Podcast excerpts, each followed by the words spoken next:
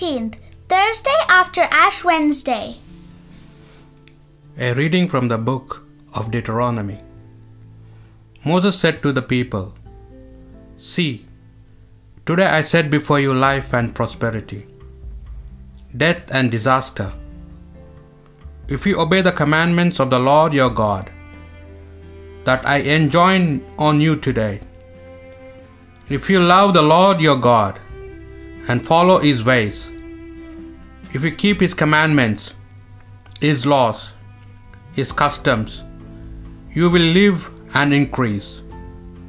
And the Lord your God will bless you in the land which you are entering to make your own.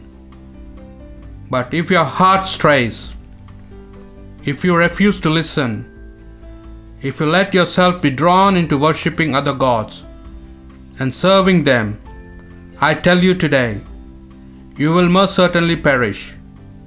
You will not live long in the land you are crossing the Jordan to enter and possess. I call heaven and earth to witness against you today.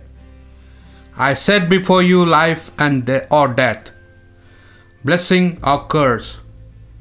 Choose life, then so that you and your descendants may live in the love of the Lord your God, obeying his voice, clinging to him, for in this your life consists. And on this depends your long stay in the land which the Lord swore to your father, fathers Abraham, Isaac, and Jacob.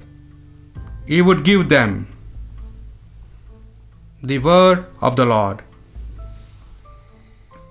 Blessed are they who hope in the Lord.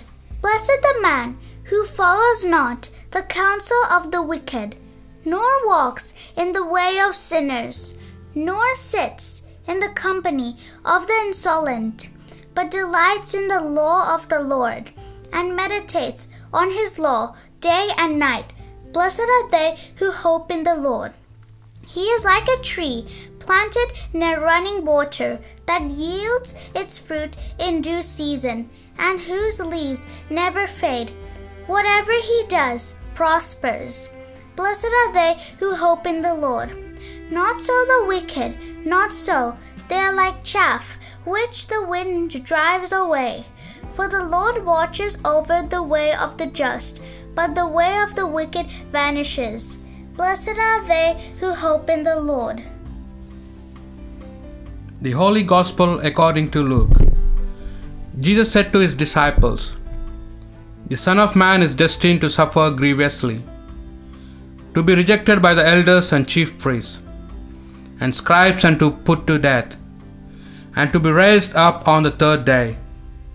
Then to all he said, If anyone wants to be follower of mine, let him renounce himself and take up his cross every day and follow me. For anyone who wants to save his life will lose it. But anyone who loses his life for my sake, that man will save it.